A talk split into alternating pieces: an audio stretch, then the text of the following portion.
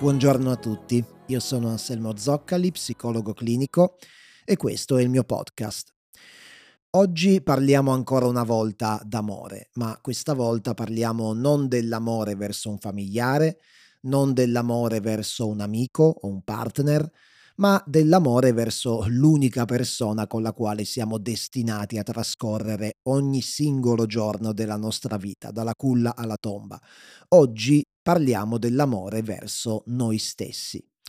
Vi avviso già che questo sarà un episodio pieno di riflessioni e anche di aneddoti eh, di carattere squisitamente personale. Si tratta di riflessioni che ovviamente ho maturato e continuo a maturare in virtù di tante cose, del mio percorso di studi, delle mie esperienze di vita, personali e professionali, eh, del percorso terapeutico che ho fatto e che continuo a fare non come psicologo, ma come paziente, perché sì, forse questo potrà stupire qualcuno, anche gli psicologi vanno in terapia, anzi io direi soprattutto gli psicologi vanno in terapia.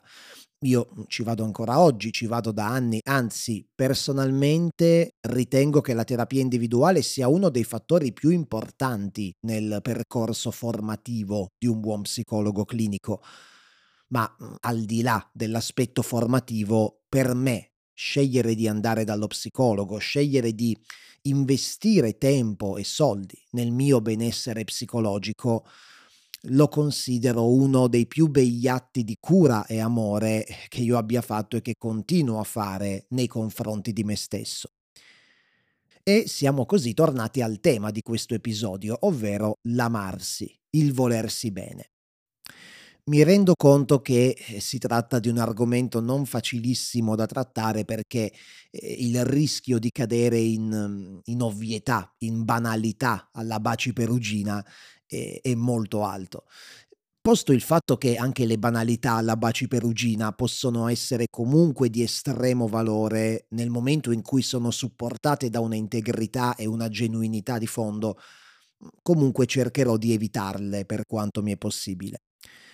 Per cominciare, vorrei raccontarvi una cosa che mi è successa, sperando di non annoiarvi troppo, eh, una cosa che mi è successa un giorno di non tantissimi anni fa. Il periodo esatto non me lo ricordo, ma mm, potrebbe essere grosso modo sei o sette anni fa. Ricordo che era una mattina, io ero in casa e stavo mettendo a posto un po' di scatoloni che erano rimasti pieni dal trasloco. Avevo traslocato un po' di tempo prima e, ed erano rimasti lì. A un certo punto ho trovato, in uno di questi scatoloni, un mio quadernetto di parecchi anni prima. Si trattava di una sorta di diario nel quale ogni tanto scrivevo le mie riflessioni o il mio stato d'animo del momento. Così l'ho preso, ho preso questo quadernetto e ho cominciato a sfogliarlo, più per curiosità che per altro. Ero curioso di dare uno sguardo al me del passato attraverso quelle pagine che avevo scritto anni prima. E ricordo ancora che a un certo punto, mentre leggevo, sono stato pervaso da, da una sensazione particolare una sensazione di, di calore, di tenerezza, di affetto per quella persona, per il me stesso che aveva scritto quelle pagine anni prima. Una sensazione, devo dire, quasi commovente, che lì per lì mi ha un po' stranito. Mi ha stranito perché mm, avevo ovviamente familiarità con il concetto di amore verso se stessi, dell'importanza di amarsi, di volersi bene, ma non l'avevo mai inteso e vissuto in quel modo. Io tendevo a intellettualizzare l'amore per se stessi. Mm, tendevo a considerarla una cosa che aveva a che fare più con il pensiero che con l'emozione, una cosa che riguardava il cosa si pensa di se stessi. Sono bravo, sono in gamba, sono questo, sono quello, piuttosto che il cosa si prova per se stessi spero di riuscire a spiegarmi perché non è facile, non pensavo che amarsi potesse significare provare per se stessi emozioni così intense come quelle che stavo provando in quel momento. Era un affetto profondo, viscerale, che pensavo di poter provare nella mia vita solo per i miei familiari o per i miei amici o per un partner sentimentale. E invece lo stavo provando per me stesso. Scusate, forse con queste parole risulto eccessivamente retorico e diabetico, me ne rendo conto. Ovviamente non sto dicendo che da quel giorno è stato tutto rose e fiori nel rapporto con me stesso. Io non credo molto nel per sempre felici e contenti, anche quando si parla del rapporto che abbiamo con noi stessi. Ci sono ancora delle volte in cui litigo con me stesso, delle volte in cui mi arrabbio con me stesso per le cavolate che dico o che faccio e credo che sarà così finché campo, ma sento comunque che il tutto poggia su un substrato costante di affetto e di accettazione incondizionata, una base sicura e protetta che è in me e per me. Ora, non voglio che tutto questo sembri un compiaciuto autoincensamento, mm, si tratta semplicemente della condivisione di una cosa bella che mi è successa, una cosa in cui magari qualcuno si riconoscerà, qualcun altro no, e va bene così, la strada verso il volersi bene non è uguale per tutti, non ci sono ricette prêt-à-porter per raggiungere l'amore per se stessi, siamo troppo complessi, troppo diversi gli uni dagli altri per poter seguire dei percorsi preconfezionati. Ognuno di noi ha il suo patrimonio genetico unico, ognuno di noi ha la sua storia, la sua multifattorialità unica e irripetibile. Ognuno di noi deve scoprire il proprio percorso dedicato che lo può portare a un rapporto sereno con se stesso.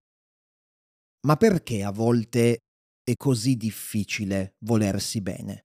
Come mai un'esperienza apparentemente così basilare, fondante della nostra esistenza, come l'amore verso noi stessi, a volte sembra una delle mete più difficili da conquistare. Ovviamente si tratta di un domandone affrontabile da una miriade di punti di vista diversi. Io vorrei portarvi il punto di vista che sento più vicino a me e ovviamente anche al mio ambito professionale, che è la psicologia. Come dicevo prima, ognuno di noi ha la sua storia, unica e irripetibile, e la nostra storia è fatta anche di ferite. Nella vita abbiamo sofferto, chi più chi meno, ma tutti abbiamo sofferto, nessuno escluso. E a volte è proprio questo ostacolo che rende così difficile amare se stessi. Attenzione, non sto dicendo che sono le nostre ferite ad impedirci di amarci. Una persona ferita può essere assolutamente in grado di amare se stessa e anche le sue ferite. Ad impedirci di amare noi stessi può essere la reazione che abbiamo nei confronti delle nostre ferite. È una cosa diversa. Non si tratta della sofferenza in sé per sé, ma del modo in cui reagiamo ai nostri vissuti di sofferenza. Faccio qualche esempio per chiarire meglio questo concetto. Mm, immaginiamo un bambino cresciuto in una famiglia abusante, con genitori che sono violenti con lui oppure che lo trascurano gravemente. Ora, bisogna tenere conto che per un bambino piccolo il rapporto con i genitori è di un'importanza incalcolabile. I genitori sono i garanti della sua vita non solo biologica, ma anche psichica. Spesso sono l'unica linea di difesa che separa il bambino piccolo dalla disorganizzazione, dal caos e in definitiva dalla morte.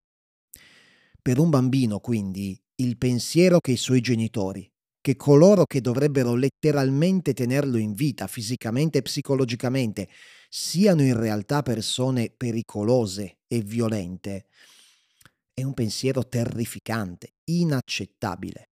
Talmente inaccettabile che molto spesso cosa fa il bambino? Introietta la cattiveria dei genitori. Cosa vuol dire? Vuol dire che nella sua mente non sono più i genitori ad essere cattivi, è lui il cattivo. E la violenza che subisce dai genitori altro non è se non la giusta conseguenza, la giusta punizione per la sua cattiveria. William Fairburn, uno psicoanalista britannico, diceva è meglio essere un peccatore in un mondo governato da Dio piuttosto che vivere in un mondo governato dal diavolo. Ecco, questo è esattamente lo switch mentale che il bambino fa pur di non accettare la terribile realtà. No, non sono i miei genitori, non sono loro incapaci di dare amore, sono io immeritevole di ricevere amore. Questo arriva a pensare il bambino. Ecco perché persone che hanno vissuto un'infanzia violenta spesso e volentieri si portano dentro, nella loro vita adulta, sentimenti di colpa, di indegnità, di disprezzo per se stessi. Si tratta di una introiezione difensiva, un meccanismo di difesa che da piccoli li ha protetti da una realtà troppo terrificante, troppo crudele per essere accettata, ma che adesso da persone adulte impedisce loro di accedere a un sano rapporto con se stessi. Questo è un esempio di come la reazione alle nostre ferite possa privarci dell'amore per noi stessi. Un altro esempio può essere quello del narcisismo, non quello da social, ma eh, quello vero, quello patologico. Infatti, dietro alla grandiosità vanagloriosa del narcisista patologico si nasconde in realtà un bambino ferito che nel profondo non si ritiene degno di ricevere affetto e amore. E ciò spesso è dovuto a quelle che vengono chiamate ferite narcisistiche. Cos'è la ferita narcisistica? La ferita narcisistica è un'esperienza dolorosa, emotivamente dolorosa, che tutti sperimentiamo in alcuni momenti della nostra vita e non solo quelli che poi sviluppano un disturbo narcisistico un'esperienza dolorosa, dicevo, che ci fa sentire rifiutati, non accettati, non abbastanza, potremmo dire, e che quindi va a ledere la nostra autostima e in certi casi anche il nostro amor proprio.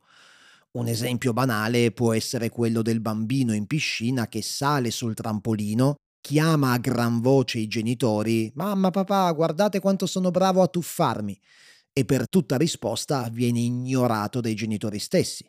Questa esperienza è un'esperienza emotivamente dolorosa, anche umiliante per certi versi, che può tradursi in una ferita narcisistica. È un esempio, le dinamiche che portano a ferite narcisistiche, come potete immaginare, sono potenzialmente infinite. Mm, anche un genitore che si arrabbia di fronte alle debolezze del figlio o che le deride, ma dai, alla tua età ancora ti fanno paura queste cose. Anche questo tipo di umiliazione può generare una ferita narcisistica.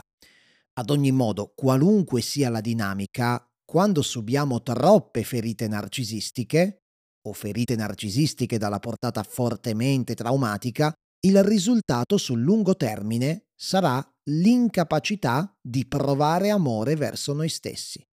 Un'incapacità che a sua volta è figlia di un'altra incapacità, ovvero l'incapacità di accettare i nostri difetti e le nostre debolezze. Il narcisista fa esattamente questo, si crea una corazza, una potremmo definirla una immagine di facciata perfetta, senza difetti, con la quale si identificherà, ma che in realtà nasconde un profondo e inconscio disprezzo per se stesso e le proprie vulnerabilità, le proprie debolezze. Lo stesso disprezzo che ha ricevuto dalle figure che avrebbero dovuto amarlo e supportarlo, anche nelle sue debolezze. Il narcisista non accetta le proprie fragilità in quanto queste ultime non sono mai state accettate dal mondo esterno e di conseguenza le seppellisce sotto una falsa immagine grandiosa e perfetta immagine che nasce proprio dalla negazione delle proprie fragilità, da una negazione del vero e autentico sé. Stiamo parlando in questo caso di casi patologici, ma ovviamente queste e altre dinamiche possono essere presenti con intensità variabile anche in persone che non hanno una patologia conclamata, questo è bene specificarlo.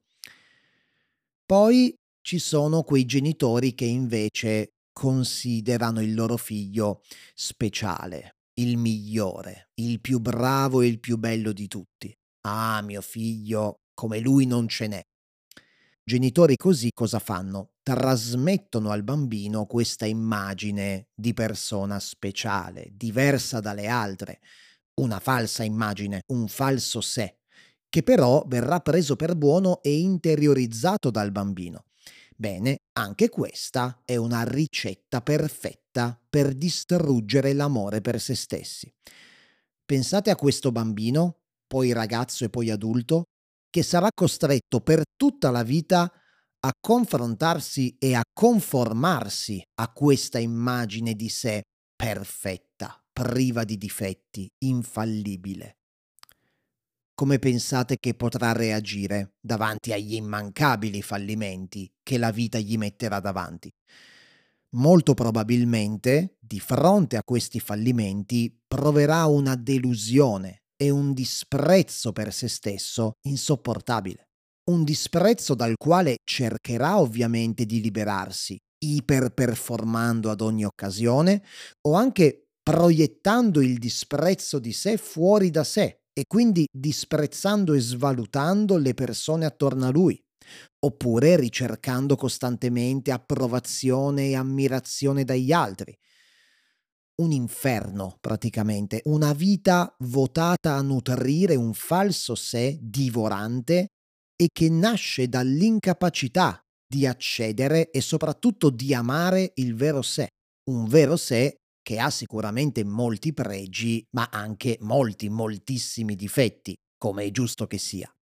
Ecco, questo secondo me è un nodo centrale della questione. Amarsi ha a che fare con la verità, non ha a che fare con il glorificarsi, con il mettersi davanti allo specchio e dirsi io sono bello, io sono bravo, io sono un figo incredibile.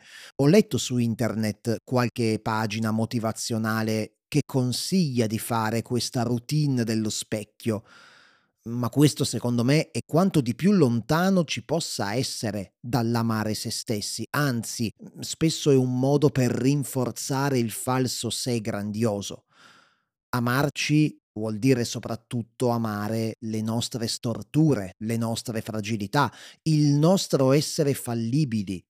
È facile amare i propri pregi, il vero amor proprio è quello per i propri difetti. Amarci passa da una conoscenza intima di noi stessi e anche delle nostre ferite. Ma come si arriva a questa intima conoscenza? Ci sono un sacco di modi.